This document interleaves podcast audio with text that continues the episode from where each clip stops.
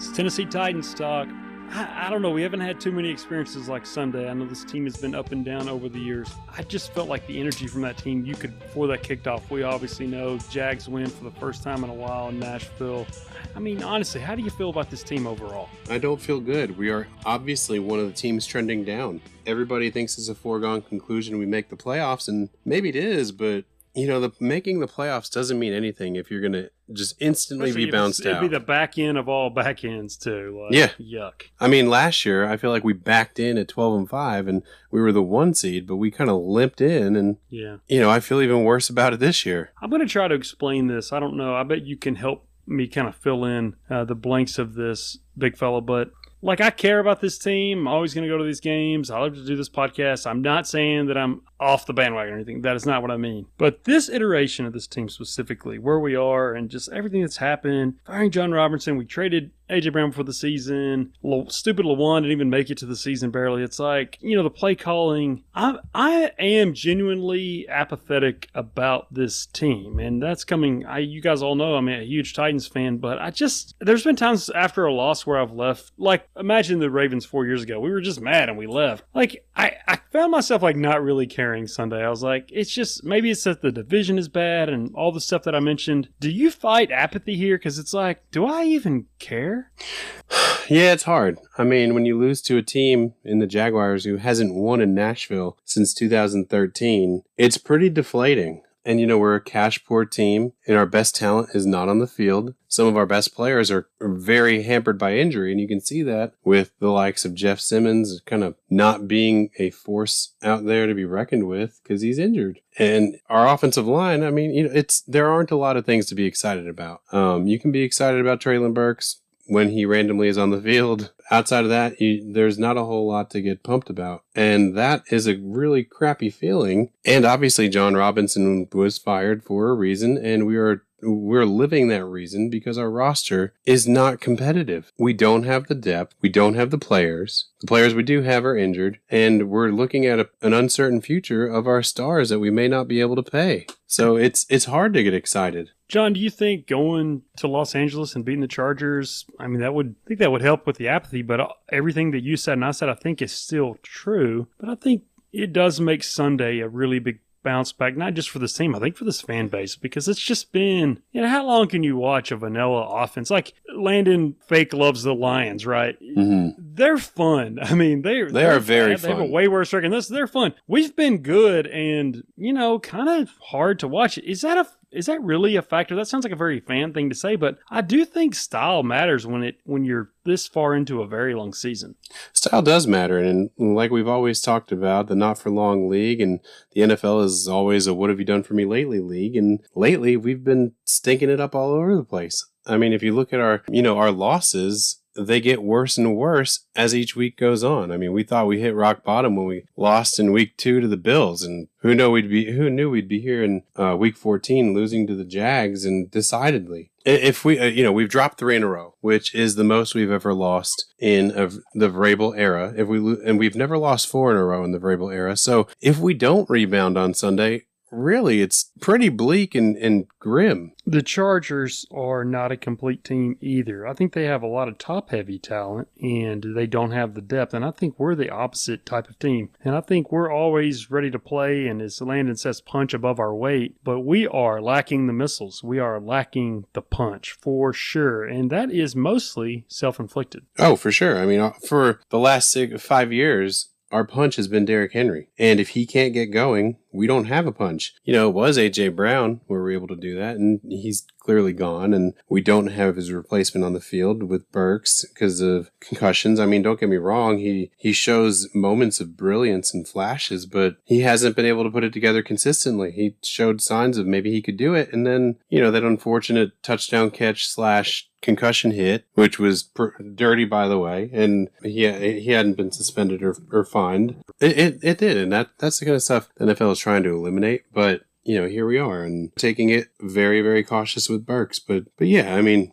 It's hard to get excited, and especially with, like you're talking about the Chargers, they are not a complete team, but the one thing they do really well is throwing the football. And the one thing we really can't defend against is, you know, the is teams throwing the football and and scoring points. And you know, beating us in a race. And that is what I'm terrified about on Sunday because we just saw Mike Williams come back this weekend and he had a huge game. I think he had 115 yards and a touchdown. And, you know, they've got Keenan Allen, they've Palmer, they've got DeAndre Carter, they've got that little mighty mouse in the backfield of Austin Ekeler. Austin Yeah, Ekeler, and he could he could have a field day with us. Yeah, I think with us, especially because he's so good at getting behind that first pursuit, they're very beatable. They're they're they're the Chargers, but it, it just kind of hard to believe. It, yeah, well, it's hard to believe that we'd lose four in a row, but that's a long way to go after three losses, and especially with all of our injuries. We'll talk about that a little later. But back to the Burks thing, I love your point. In the NFL, rookies do make an impact. We have seen that. At skill positions, it's it's a little more rare and a little more kind of historically not, but, but in the last generation, yes. But if a team is depending on a rookie for production, Mhm. that almost always is a disaster. Like you think about Ben Roethlisberger, you know, he's sort of thrown into that, and they ask him to do very little, right? Right. We're not asking Burks to do very little. We're asking him to be the best receiver on the field. That was unwise. And he's, of course, had injuries, been put himself in a bad position. He plays for the Titans, so of course he's going to be injured. And I wish I was joking about that. We Mhm. have a terrible injury track record over the last three years. At this point, it's not just an accident. There is a sample size to say there is something, and it it could be a hundred different things. You've had some good guesses in the past, big fella. It could be a hundred different things, but it's something that they're not doing or doing. And uh, because the the injury thing and the number of players we're going to have to use again is going to be close to an NFL record.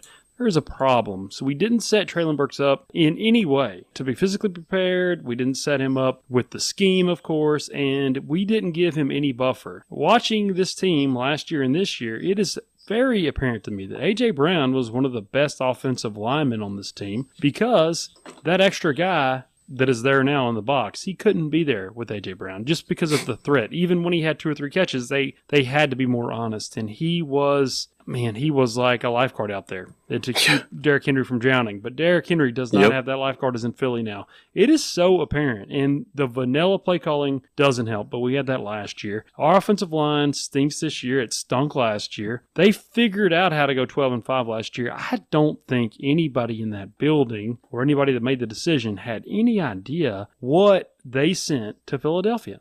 Oh, I, I think they knew. I think they they were trying to mitigate what would happen with Burks, and they weren't really concerned about it. They figured, oh well, we're going to draft a first round first round wide receiver, and apparently, according to Mike Keith, they only pulled off the AJ Brown trade when they saw that Burks was available at the Eagles' pick, and had Burks not been there, they wouldn't have done it. Now, I think that's you know we can draw a lot of lines and stuff and make some assumptions. I don't necessarily know if I believe that, but they're not stupid. I'll tell you I mean, I AJ believe. Brown. If Huh. Landon Peden, who was 19 years old, if he was the general manager, and I mean this honestly, we would have we would have given AJ Brown 25 million a year, and we would have signed Christian Watson because we still needed another receiver. Yeah. So instead of going in with one rookie, we would have had a fourth year player and a rookie, because uh, at our original pick that it, we would have kept, Watson would have been there.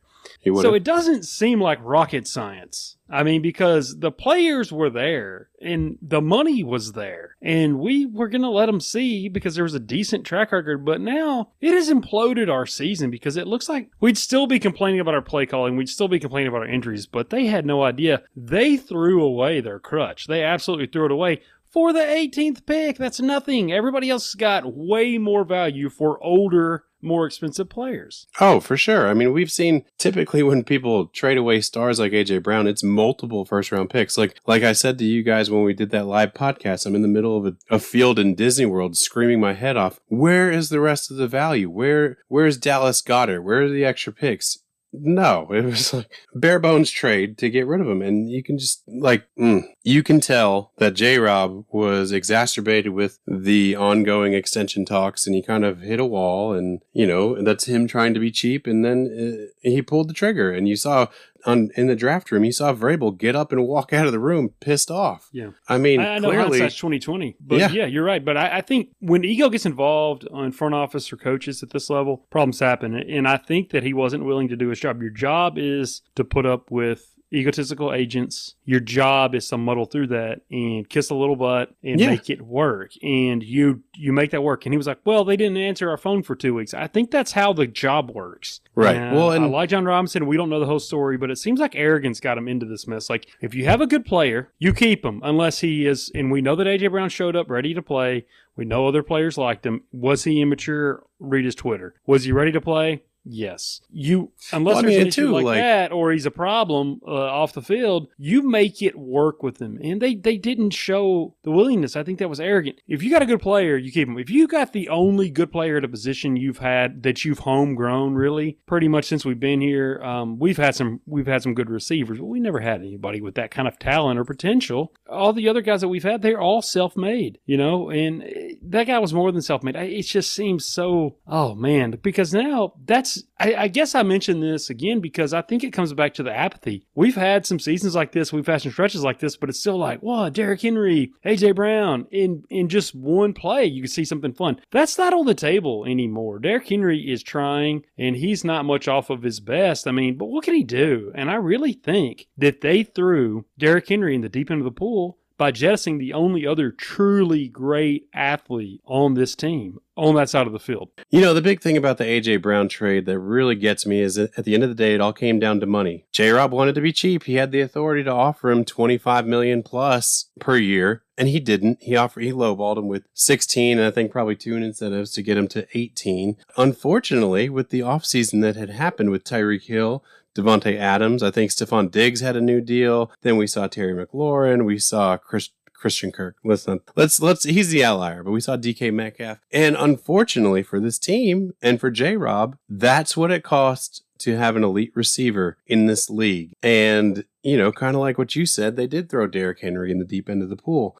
uh, by letting AJ Brown you know, by trading him to the Eagles. I mean, AJ was an incredible receiver. He was an incredible blocker. He was a big physical presence. You take that away because you don't want to pay him, and then you you, you kind of uh, don't get me wrong. Derrick Henry is an, an incredible player, but when you throw him under a microscope against a loaded box every single game where he's getting in our subpar off- offensive line, it's no wonder why we look like what we do right now. We are not prepared we weren't prepared. We didn't have a, a contingency plan. It was going to be Burks. Burks hasn't panned out the way we wanted to. Sure, he shows flashes, like I said earlier, but he's not AJ Brown. He's not a top five receiver, which is what AJ Brown is. I mean, AJ Brown this year on 65 catches has 10, 10 touchdowns and a thousand oh, 1,020 receiving yards. I mean, he's got 16 catches for 20 plus yards. I don't think we have many players that have, you know, more than three or five plays above 20 yards outside of Derrick Henry. I mean, we just traded a gigantic, uh, a, a gigantic playing card in our hand. And uh, there's no way to get that back. And that's just like mind boggling to me when we have that and we let it walk. Uh, and uh, the other thing too, like I remember during the off season, a lot of people wanted to talk. I think we even mentioned it, but about Robert Woods and his ability to be a, a blocking receiver. The guy is five nine. He's not AJ Brown. He's not going to help out Derrick What Henry. are we like thinking? Yeah, I don't, I don't like I don't know that either. We we tend to do that. It- we got told just- a bill of yeah. goods that we were going to have some reinforcements, and that receiving room is just undermanned from the start. Uh, Sure. It just seems so crazy that they would end the season with that. And like I said before, to put Burks in that position, Oh yeah, not why would they do that? not fair. Not fair to Burks. Not fair to the team. And you know, I'm not saying he's he's cracking under pressure because when he has played, he's looked electric, but he hasn't played a whole lot. And that's just the part that really bothers me. I mean, he went on IR and then he came back and he had two great games and then he was concussed and now he's been out for two more games. And it's just like, okay, he's probably not going to play in this game, which is mind boggling to me as well. I mean, I don't know. It's hard to be a Titans fan. You know, it, it- even when we have a couple good years, I mean, 19, 20, 21, and then here we are, like in this rough purgatory where we can't really figure out what the future is going to look like. And it just isn't good. Yeah, I think football purgatory is is what I'm feeling. It's what making me feel sort of apathetic, and it's a surprise to feel that walking out. It's like, do I care? I always care. Yeah. Big fella, we're a three point underdog all the way out in Los Angeles. Does that surprise you that number's so low after the showing we had Sunday here at home? Um, I was just looking at an updated line. It said point and a half, but I could be looking at the wrong line. But I, regardless, we're going to be an underdog. And I've always told you and Lan, I've told everybody I know, when you have a team that has to travel out west with the time change and different, you know, different game time, it's always something. And I don't think any team traveling out west should ever be a favorite. So it makes sense to me why uh, that we would we would be dogs. Hopefully, the Chargers find a way to blow this game like they've blown quite a few others this season, but I don't really feel confident in our ability to put together a game. I mean, I hope that we can right the ship, and normally we usually, you know, recover after losing a game or two, and that's what we've come to know as a Vrabel team. But man, I'm not feeling good about it. Yeah, it's always hard to figure the Chargers. It's hard to figure us. Going out west is, it just seems like, like you said, nobody would be favored, really. They have a lot to play for still. They're hanging in there. Uh, we have a lot to play for now. We, we really only have a game really on Jackson before it got really serious. So, what are the biggest keys for you? What what are the strengths of the Chargers? How do our strengths strengths and weaknesses kind of pair up with them? Is the matchup? I mean, all things being equal, does the matchup favor us at all? I know you talked about Ekeler. We all know about it, Herbert. He hasn't had a great season because I don't think he has a ton of support or a great offensive line. I know they had some injuries on the line. Uh, they're a mm-hmm. frustrating mm-hmm. team as well. They have a ton of talent. What do you think this game comes down to? I think this game comes down to keeping their offense off the field. So I think we're going to have to use our strength, which is our running game, and exploit one of their weaknesses, which is their run defense. And we have to play a slow game and keep Herbert off the field because, like I was mentioned earlier, their strength is their passing game. And that is somewhere that is an incredible weakness for us. And it's looking like we're not going to have Kristian Fulton again. So our best corner is not going to be on the field. And we know McCreary and his short arms, I mean, he's not going to be able to defend against Mike Williams or Keenan Allen or uh, Josh Palmer, any of any of those guys. I mean, maybe maybe his little arms can wrap up Austin Ekeler, but he's a tough dude to wrap up. So I think if we have any shot to win, we have to play sound defense and we have to run the ball all day long. Like I was saying earlier, you got to give Derrick Henry 30 carries. You know, it's like it's like Novocaine. You keep doing it, it's eventually going to work. That's my key and possibility of winning the game. If we don't do that, it can be an ugly day for us, and we'll be coming home with some lumps. So, do you you mentioned Jack, Jacksonville earlier? I mean, do you still feel comfortable? We'll have have the division host that home game. What's the scenario for you where we where we don't come away with it as far as both teams' next four games? Whew. I don't feel as comfortable as I did a week and a half ago. I'll tell you that much for sure. Jacksonville, they played some really good football. And I mean, they beat the Ravens in a close one. And I know it's the Ravens and, you know, they may not be what they used to be, but they still have a hell of a defense. They still have had Lamar Jackson at that point, and they beat him by one by going for two. It was a really ballsy move, and they did it. And they won a really tough ball game. I mean, then they went to Detroit and got smoked, but then they rebounded. They came here and they won in a place that they hadn't won for uh, nine years. So I think Jacksonville is nobody to take lightly, and I think they have they have the Cowboys in Jacksonville this weekend. So definitely not an easy game for them. But the Cowboys have looked fallible. They almost they almost lost it to Houston this past weekend. So anything can happen, and I really get nervous uh, about the Jags and if they catch fire. And I'm looking at a, a week ahead now. So they have Dallas at home and then they go to the Jets for Thursday night football the following week. So at least at least they have a tough game and then they have a short turnaround time. So they might be in some trouble there. But then I think they play the Texans again. Where are they? Yeah, they they play in Houston the following week, and then they get us, and that that last game could be for the division. I mean, the Jaguars are five and eight. That sounds terrible when you think about it, but we're only seven and six, so they're right in the thick of this thing. I mean, we're not the the NFC South, but we're not far from it. I think the big thing for me is Jacksonville has if they lose their fan base, I mean, they're used to it. I mean, that sounds weird, but and they're kind of building up, right? They got young players, got a new coach. We had expectations, right? Whether we should have or not. Jacksonville is playing with house money, I guess is what I'm saying. Yeah.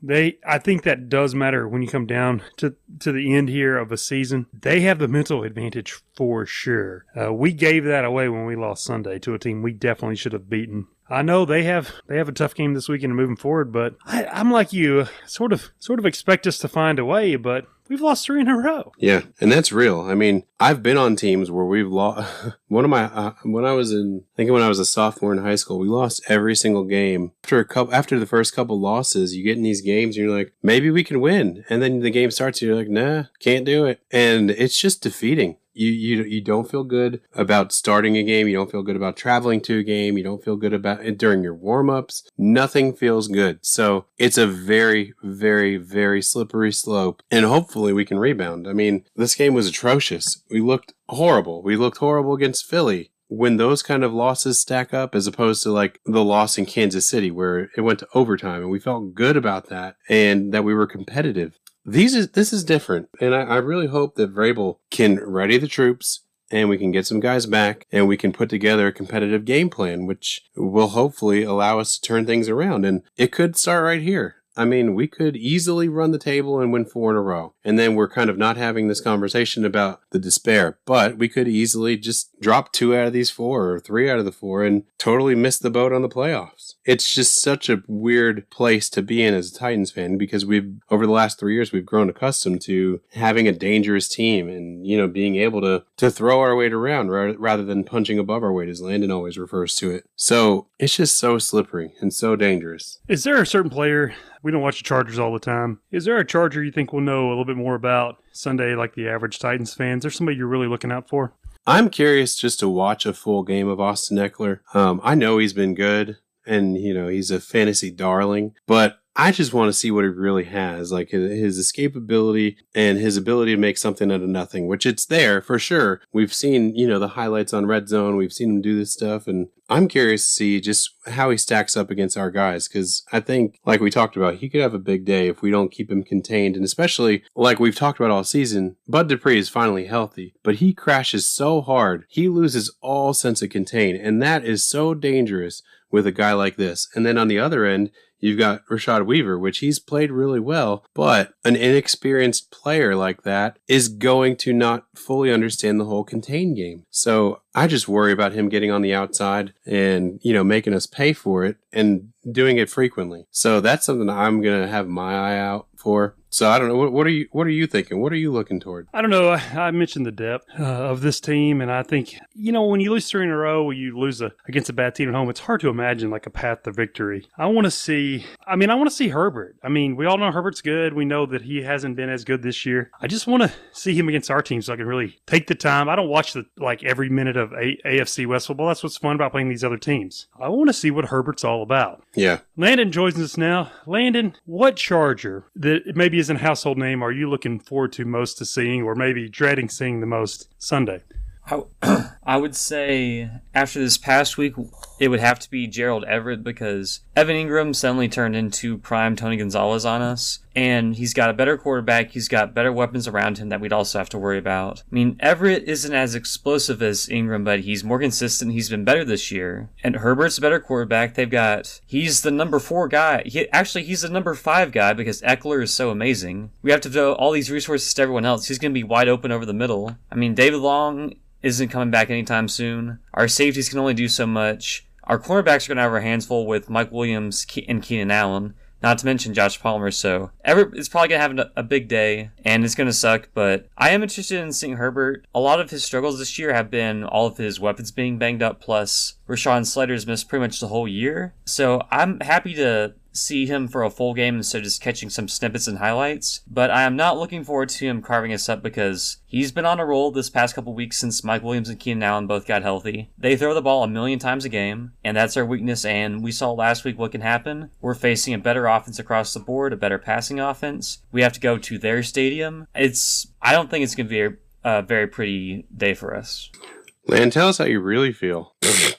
No, I agree with everything you just said. We've been talking about it for a bit, and Ekeler could really hurt us and their offensive game plan and their ability to throw the ball can really be our downfall. And really the big key I was saying earlier, the big key to the game for me is to keep their offense off the field. Let Henry run it 35 times a game. Yeah, I was looking through their stats and they aren't that good of a rushing team. Like they're not bad, but they don't do it a ton. Just because so much of their rushing game is just baked into just dumping off to Ekeler and that functioning as a run essentially. But the mm-hmm. difference is we're not good at guarding those kinds of plays. We are good at guarding t- traditional running plays. That's circumventing our greatest strength and attacking our greatest weakness. I would like to think that we would just use Derrick Henry, but then again, last week Derrick Henry should have pushed for the rushing title, or he should have pushed for the single game rushing record, and he disappeared after the first quarter because Todd Downing is a joke. I think I believe Scott Hanson on Red Zone said Henry had two had two net yards rushing in the second half, which is just pathetic. Yep, after having 96 in the first quarter. It's absurd. And I was keeping track of it. He didn't get his first rush attempt in the fir- in the second quarter until three minutes left when we were going down for that two minute drill. So you've got a guy who's on pace for over 300 yards, who's looking awesome all over the place. He he gets frozen out pretty much the whole second quarter, and then the Jags have that long drive into halftime. They take up half the third quarter to score again. And at that point, our offense has been off the field probably 45, 50 minutes of real time. And just the offense is out of sync. In that very first play, you can just tell just the feeling of the crowd, the players, it's not going anywhere. And it's a one yard run. The only time Geoff Swaim does anything, he gets called for a 15 yard penalty. it's over. They go down, they score again. The next drive, this it's the same pathet- pathetic stuff. We go three and out again, and the game's over. Yep. And Derry texted us. He said, I, "Oh, I'm not looking forward to the second half offense," and it was as expected. It was they tried out there the first quarter. They look amazing. Second quarter is some dumb turnovers. Third quarter, you're just holding your breath, hoping that just something catastrophic doesn't happen. Yep. It's Titans football. Landon, do you have a certain sense of how this is going to go Sunday? Not well, not well at all. Because I mean, maybe we rested, played it safe with Fulton because it was the Jags and we should have beaten them. But I mean, just to play one of the best passing offenses in the NFL, one of the best quarterbacks with his full quartet of weapons on the road when you when you've lost all momentum and you're in a downward spiral, it's not going to shape up well. And there's really no way that it's not like I don't think Autry is going to come back this week. So our pass rush, which has one sack in I believe the last three games, the pass rush is, isn't going to suddenly come back to life, especially especially with how many coverage defenders we have missing games. So Herbert, the Chargers have been happy just to dink and dunk and throw it a million times for six yards an attempt. They're going to do that. We have no way of stopping them. And our offense isn't built for a shootout. And our play calling and second half doesn't give me any hope that we can use a ball control offense because in the second half we can't do anything. And even when Henry is having a good game, we still just do something else for no reason just because Todd Downing likes to eat crayons.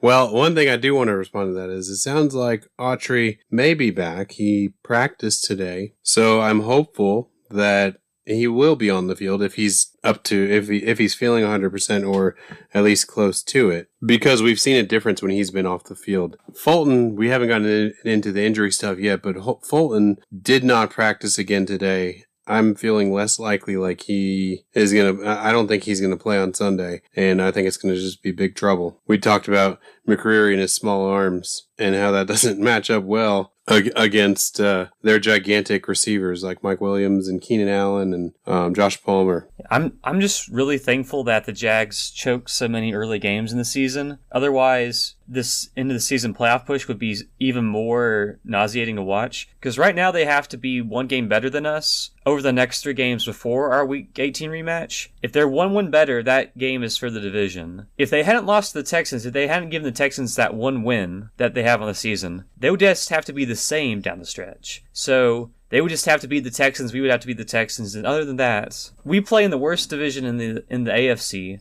second worst division behind the NFC South. And it's, I, I just keep talking about every week, we're to fall ass backwards into a playoff spot. And I'm not excited for that at all. I mean, I'm happy. Hopefully, we extend the winning record season streak, we extend the division streak. But if the Bengals or the Dolphins come to town, it's not like, well, we've got a shot. Maybe we'll get an upset. It's like, well, if that 5% outcome goes our way, we'll pull off an upset win, but there's nothing to be excited about. Big fellow Landon, y'all tell me what you do know. I know the final information isn't out. Who are your best guesses? I know we've mentioned some already about who we won't see because of injury for both teams. Well, I, as I mentioned earlier, Denico Autry, he was a limited participant today um, after being on IR for the past four week, four or five weeks. I think it's been five, five. Um, but he's eligible to return, and you know they've opened the 21, 21 day window to activate him. I'd like to think we would and he's working his way back. We saw today that they've also opened up the 21 day window for linebacker Zach Cunningham, which he has he's really needed right now, as we talked about,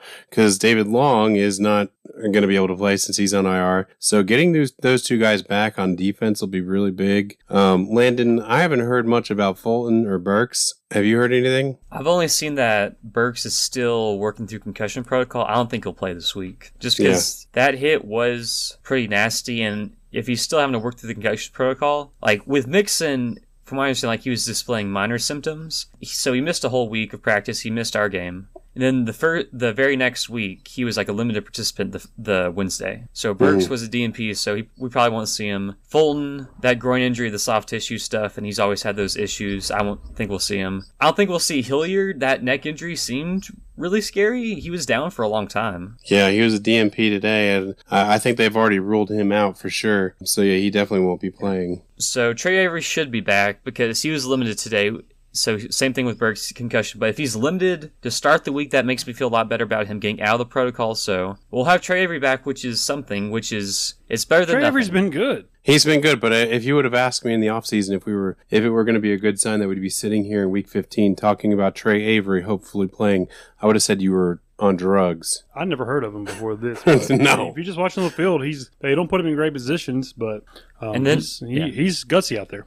And then for the Chargers, the only guy in question is Derwin, da- Derwin James. They haven't opened the win- the return window for Joey Bosa or, or Slater, so we won't have to worry about those guys, thankfully. And then James, I would lean towards him being out. I don't know the full extent of his injury, but he was a DNP today. So I would lean towards him being out. But other than that, they're fully healthy, other than the guys that they've been missing all year. So Mike Williams is back, Keenan Allen's back. I mean, they're as healthy as they can be. They looked really good on Sunday night against a far superior offense than ours. Once again, the story of the past two years for the Titans. We're super banged up. We're missing a lot of guys. The injury report is a mile long, and then the other team it is missing a couple guys, but not nearly as many as us. At least I will say the quality that the Chargers are missing does at least kind of shorten the gap because Slater is awesome, Bosa is awesome, Derwin James is awesome. But other than that, like the past couple, just the past month when the injuries have really started to pile up, it's like the Chiefs game. Oh, they're missing their backup tight end. The Jags were missing their third linebacker. The Bengals were missing Mixon. And then with us, it's like, oh, we're missing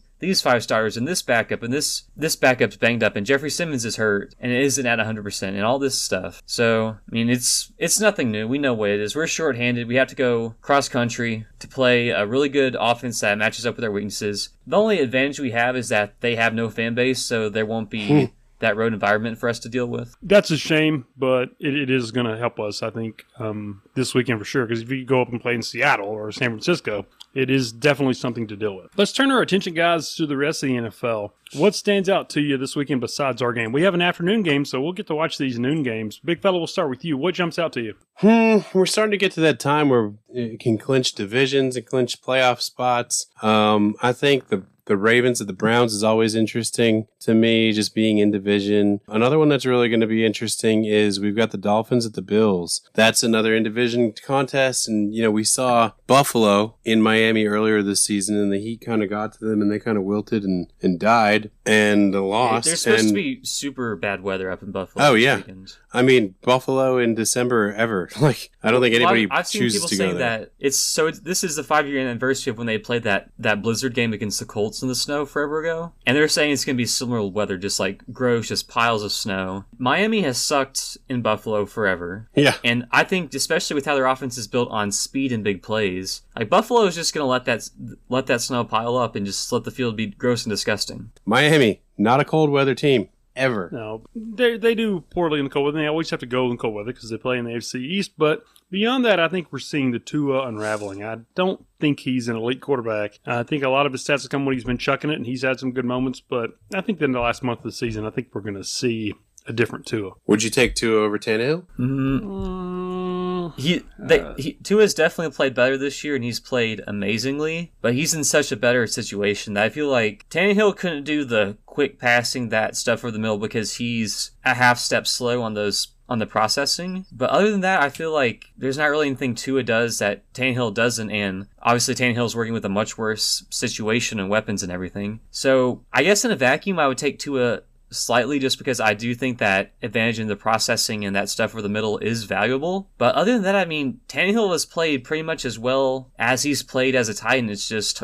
hard to decipher, or it's hard to see because he's got no one to throw to and he's always getting sacks, so the raw stats look really bad. True. I mean, Dolphins Bills, I want it to be interesting, but it probably won't be just with the weather being disgusting. And Miami just, it seems like this will be the third year in a row that they kind of stumble down the stretch. And then the Sunday, then the noon slate doesn't really have any good noon games. Actually, it doesn't have. Actually, there's one. There's one good noon game, which is Lions at the Jets. I knew you were going to say that. that is that is an interesting game though. It oh, is. Oh yeah, it's the only game that has any interests because like Falcons Saints is the winner is technically still alive for the playoffs, but it's like it's two blood teams. Other than that, it's just like a bunch of. It's either like the Cowboys against the Jags, which could maybe be interesting since the Cowboys almost lost to the Texans. And then that's like the Eagles and the Bears, the Chiefs and the Texans. It's like all the really good teams playing the crappy teams, which will be fun for fantasy and red zone, but it's like it's not really interesting. The Lions Jets, I'm really interested in. I think Mike White is going to play, but he took two brutal shots to the ribs. He's probably got some damage there. Both teams are kind of fighting for their playoff lives right now. They're fighting for that seventh seed in their respective conferences. The Lions are heating up. They got Jameson Williams back, who looked really good. They're going against what I would argue is the best secondary in the NFL in the Jets, who are an elite defense across the board. So really, I really like both teams. I like the Lions more. We all know that I like the Lions more.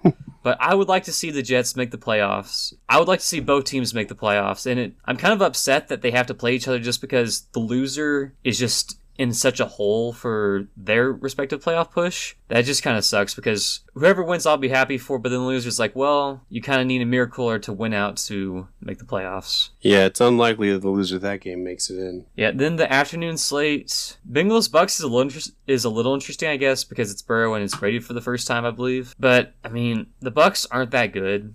They're just kind of beating other bad teams. And the Bengals are hot. They're on a roll. It'll be interesting to see. I don't know what the status is of Tee Higgins and Boyd are. Obviously, any team that loses their wide receiver two and three is going to struggle. They closed out with their defense. They, they're super hot. They're still in contention for the one seed. They don't even require outside help. So all they have to do is, I believe, so they play the Bills, I believe, in two weeks. If they win that game, they can pretty much control their own destiny because they're one game behind the Chiefs, who they have the tiebreaker on. So if the Chiefs lose one more game, the Bengals win out, they would be the one seed. Jerks. I mean, at this point, I can't hate them because it's not like they played dirty against us or they got some BS flag against us that ruined our season. It was just they've outplayed us both times, and the blame is solely on us. So it's like like you can't blame them for just playing well and us self-destructing both times. Oh, I can, and I will. Or you can blame Todd Downing. I, I'll also do that. We mentioned earlier the trade of AJ Brown for 18 and what 50 or 18, 18 and 18 and 80. 18 and 80, yeah. When we traded 80 away, away, didn't we, or no? We packaged 80 so the tra- we packaged 80 and 26 for like 35 and 62 or 63 so it's like our late first and our late mid third for a very early second and a very early third Let's get out of here on this and maybe make us feel a little bit better. That we talked a lot in the beginning of this episode how that was a dumb decision. It wasn't, I don't think, even near the dumbest decision made in the offseason. So let's rank them to make ourselves feel better. Where does trading A.J. Brown for a first and third round pick, because you didn't want to pay him $25 million, and he was really the kind of the centerpiece of keeping Derrick Henry afloat. Where does that rank? Because look, I know offenses are down, but there were a lot of decisions made. Let's rank them. Y'all give me your your top one or your top three, or where the Burks one ranks. I would volunteer not trading for Russell Wilson. That was dumb, but giving him two hundred and forty million dollars. I think giving what three first round picks for Deshaun Watson is really dumb. I think uh, when they re-signed Rodgers, who's almost as old as me, gave him all that money. I could keep going. What are some of the other ones I didn't mention? And what do you think is kind of the crown jewel of dump? Because I think more than any other offseason I can remember, people went all in on offensive players and oh, and older quarterbacks. And for the most part, it has been a disaster. I think you were right that the biggest one has to be paying Russell Wilson because he was under contract for two more years. And obviously, he's not going to walk because you can franchise tag him or you would just pay him later on. At least with Rodgers, you can say, well, he was the he's the reigning back-to-back MVP. And at the time, we didn't know they were just going to get rid of Adams. So it's pretty much they're just going to run back the same team that had gone that had won 13 games, three straight years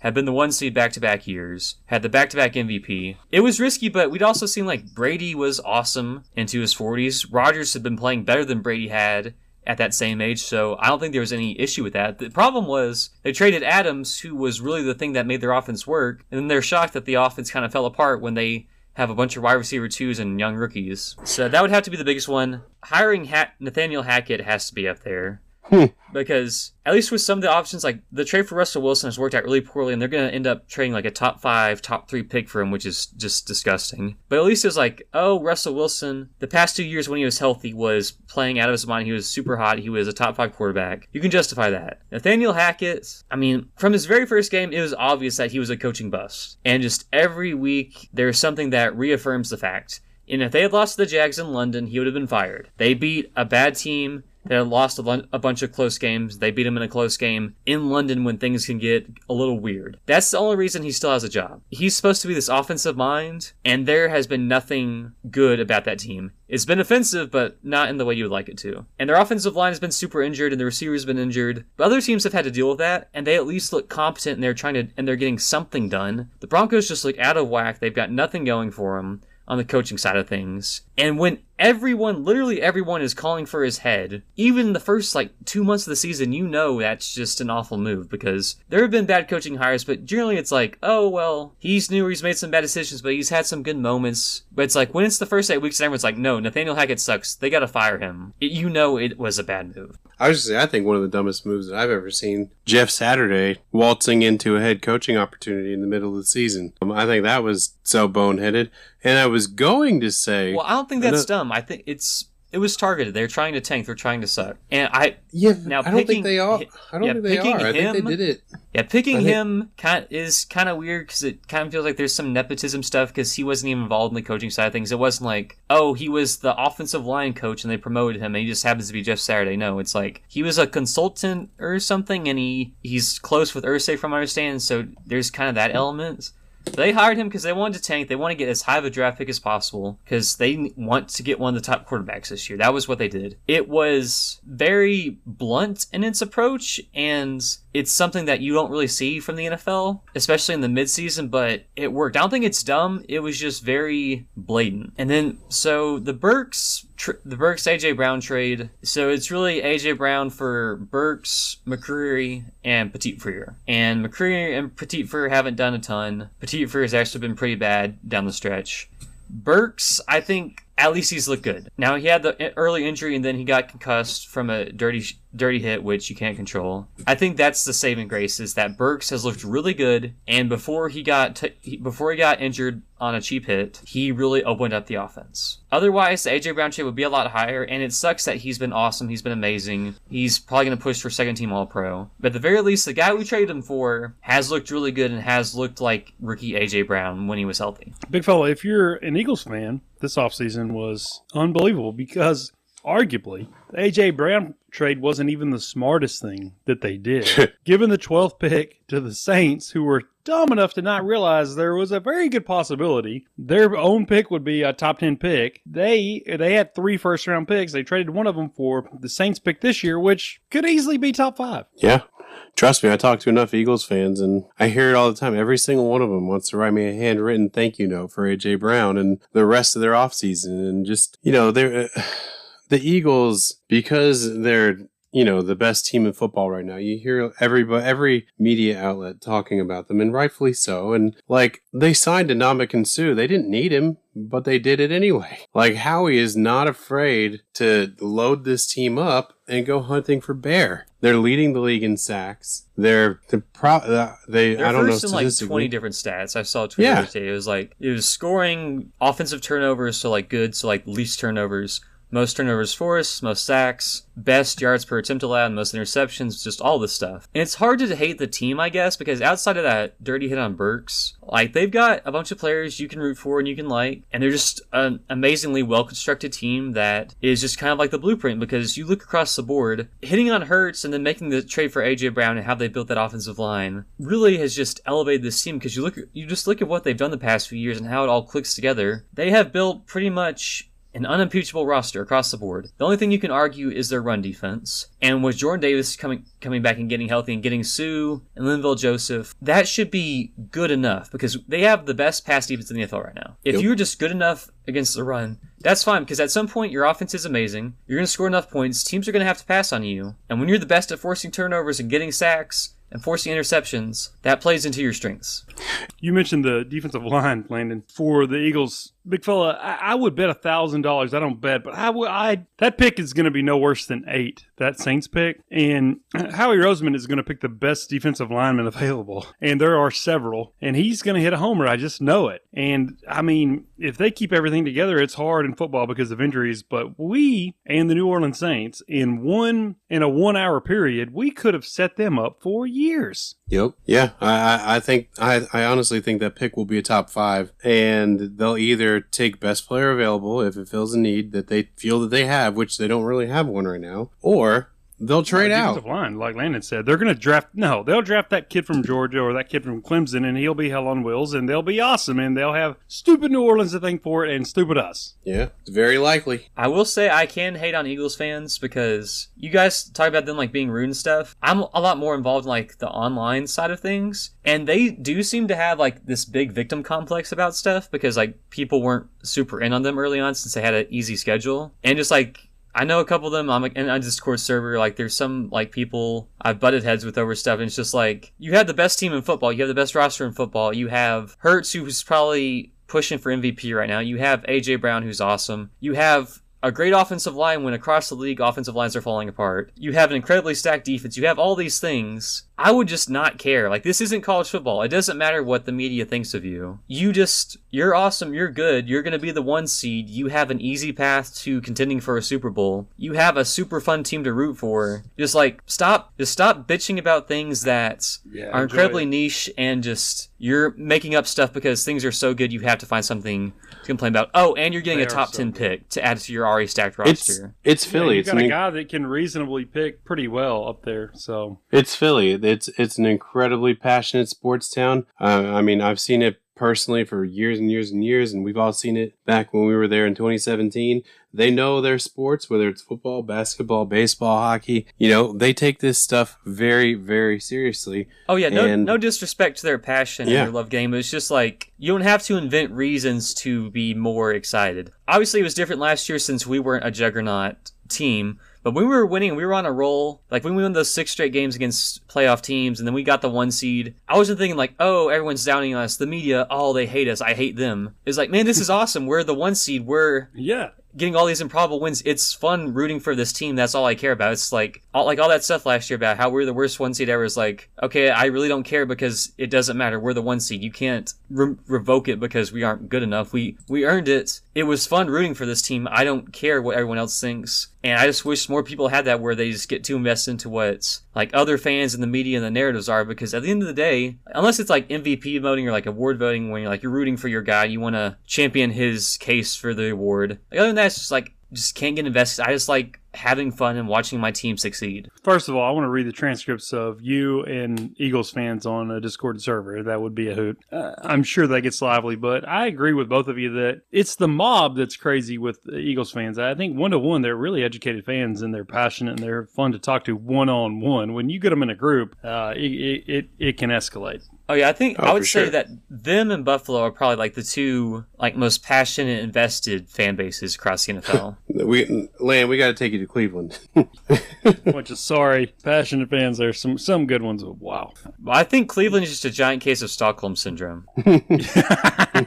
oh man, I wish we had another hour to talk about how Cleveland it is a lot of syndromes. That they've lost to with uh, with Watson. But man, uh, that's for another day. Well, that's another week in the books for Tennessee Titans talk. I need to be the first one to show a little energy and root for this team this weekend. 325 Central CBS game, right? And uh, Chargers. We'll see how it goes in LA. Hopefully, a lot of two tone blue out there in the stands. It's going to be fun. Hopefully, we'll get back on track. I don't want to see a fourth straight loss. I think Vrabel will have the guys ready. We'll see what happens. Thanks for being with us. Follow us if you can. Find us wherever you find podcasts. Until then, tighten up.